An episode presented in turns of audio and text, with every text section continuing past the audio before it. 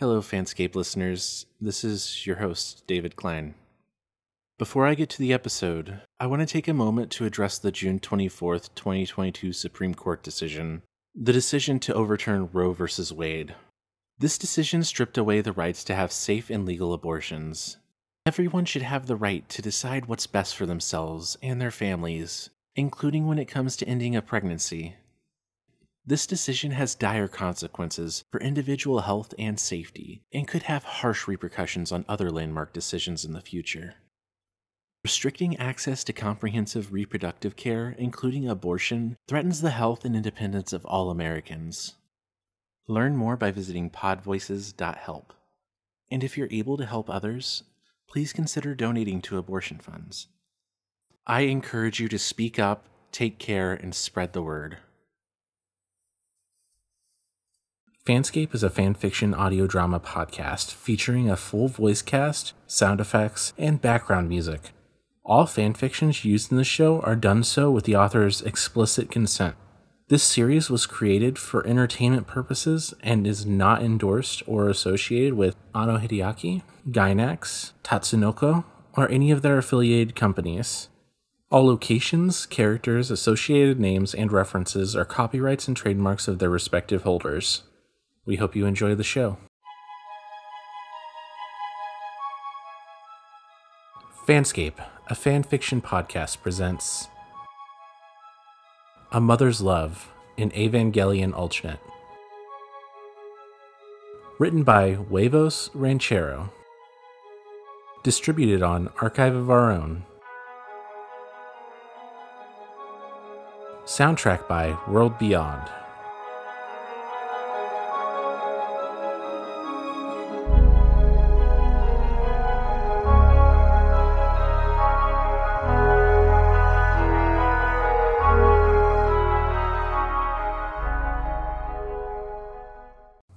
Chapter 14 The Death of NERV. In a surprising show of physical prowess, Yui reacted faster than Misato and leapt unthinkingly in front of the captain. The bullet tore into her side, leaving a bright splatter of red on the metal floor tiling in front of Unit 01. In response, Misato drew and fired her sidearm in one swift motion, drilling Ritsuko right in the forehead with two shots. She was dead before she hit the ground. Misato had to get to a comm quickly, but there was none nearby to call for help with. She lifted Yui up, wanting to get her somewhere comfortable. Not realizing that high above them on the Magi level, Naoko had witnessed the whole thing. She made her way down quietly and calmly stepped off the hydraulic lift. Walking silently down the gangway, she stopped at Ritsuko's lifeless body and looked at the retreating backs of Yui Ikari and Misato Katsuragi. Looking down at her dead daughter, she knelt and picked up her daughter's gun. She quietly but quickly trotted forward and shoved the nose of the pistol into Misato's lower back, pulling the trigger. The small caliber automatic was almost silent, but no less effective. Misato and Yui dropped in a heap. Yui was bleeding even more now. Naoko approached her prone form and put the gun against her head. I've wanted you out of the way for a long, long time, Director. And that time is now. There was another bang, but much louder, and it hadn't come from the gun Naoko was holding. There was a sputtering cough from behind as Naoko dropped to the floor.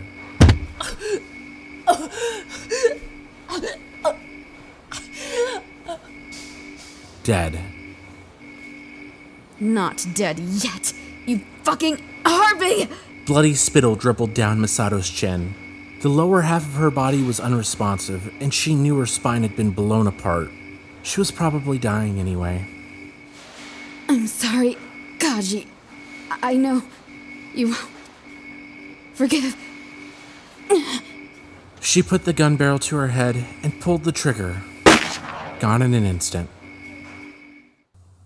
Trapped inside her entry plug, Rei Ayanami had witnessed the tableau before her, and in utter speechless shock, she felt the tears begin to fall down her face. Why was she crying? It felt like the end of everything. As she was trapped inside this useless Eva, the automatic plug removal sequence had failed, along with everything else, and she felt hopeless and helpless, and the anger and rage made her feel like she would explode. She finally found her voice. barely a whisper. Oh, Shinji. Yui was stumbling around the hangar in a daze, heading towards Unit 01. She climbed into the entry plug and used the control sequence pad for manual insertion. She knows she is dying, but also knows she has one last duty to perform. CNC. CNC. Anyone there? Coughing, she hears the voice of Mikado.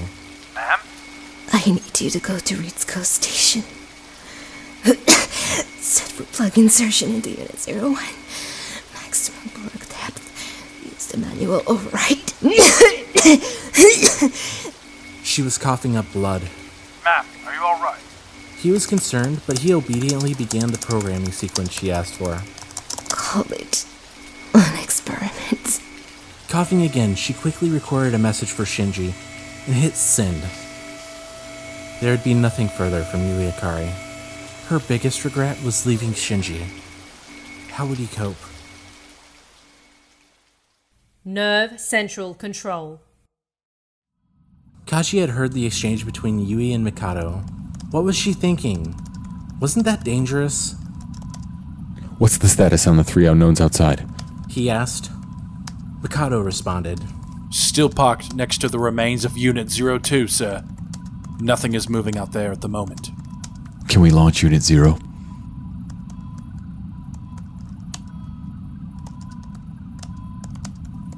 What is going on down there? Kaji thought he could make out bodies. Ritsuko? Naoko? Misato? Why the hell were they lying down? And so still.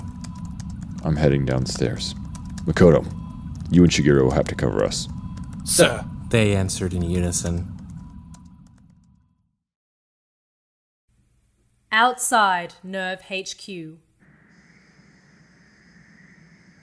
The JSSDF had been gathering for hours, awaiting the final order to go in and take NERV HQ.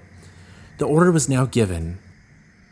They moved in quickly, dispatching NERV personnel with easy swiftness. Obviously, the attack was a complete and unexpected surprise. They methodically moved down, level by level. Shinji Ikari's quarters. They had drugged Shinji, but instead of sleeping, he was lying in a cold rage on his bunk. The clarity of his mind was terrifying, as it replayed recent events over and over. The death of Giselle, the needless death. If only he could have helped her. If only he could have stopped the evil white beasts. Rolling over, he saw a message light on his terminal flashing. It was from his mother. He listened astonished as she asked him to join her in Unit 01. She said it was ready. She said he could pilot it now if he wanted. Said that he was the only chance the world had left. At first, he didn't care. And then he thought of what he could do to Giselle's killer, and he slowly got up and put on his plug suit. His mother said he wouldn't be able to see her, but they would be together nonetheless. NERV HQ Control Room. sir, we are getting reports of gunfire all over the geofront. Many casualties. It appears to be the JSSDF trying to take control. Most of the personnel on duty don't have sidearms. Kaji heard the report with growing alarm. Tell them to lock all the bulkheads and access shafts and to surrender. There's no point in fighting guns with rocks or harsh language. Turning to the remaining maintenance engineering crew, he asked, Is there any way to launch Unit Zero? Well, sir, I suppose we could cut the hydraulic cables. It should bleed down quickly and retract, allowing the EVA to break free. The man looked confused, just like everyone else. Then let's get the equipment necessary and get this thing out of here. He calmed Unit Zero. Hang in there, Rei. We're gonna get you out of here. I'm not sure what you can do with those three bogies outside, but anything is better than being in here. If I'm right, we're all gonna be dead in the next few minutes once those JSSDF forces make it out this far. Rei's head popped up. She didn't know anyone remembered she was there, What? was all she said, but he already calmed off. She would sit tight, no hurry. She just hoped Shinji was safe in his room.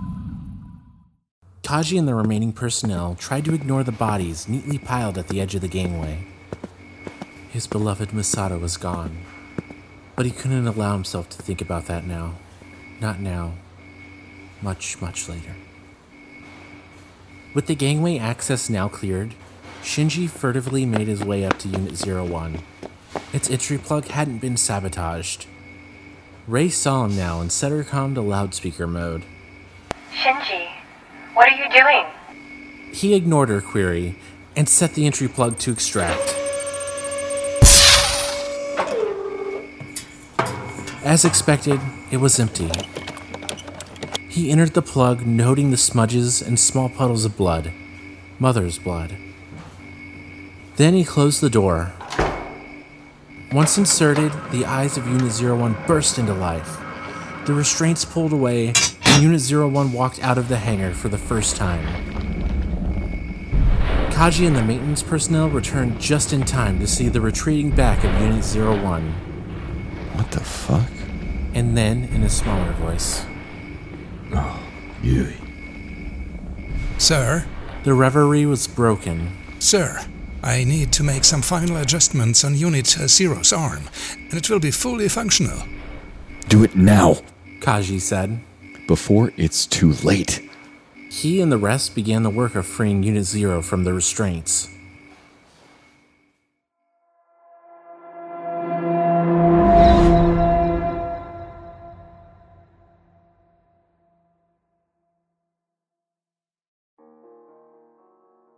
Thank you for joining us for this episode of A Mother's Love, an Evangelion alternate. Written by Huevos Ranchero. Distributed on Archive of Our Own. Directed by David Klein II. The cast includes, in order of appearance, David Klein II as the narrator, Ella Ree as Naoko Akagi, Kata Bell as Misato Katsuragi, Danica Ung as Rei Ayanami, Alexander Matthews as Mikado Hyuga, Lin Va as Yui Ikari, Bald Zebra as Ryoji Kaji, Angelo Toledo as Aoba Shigeru, Vlasto Page as Sherman Bridge Specialist. Sound design performed by Adam Murciano. Soundtrack by World Beyond. Produced by the Infiniscape Collective. Fanscape is a weekly fanfiction podcast available on most podcasting platforms. Please subscribe, follow, and download our podcast.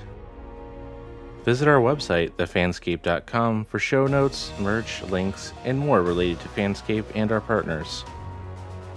If you'd like to support the show, please donate via anchor.fm slash fanscape, ko-fi.com slash fanscapepod, or by subscribing to our Patreon at patreon.com slash fanscapepod.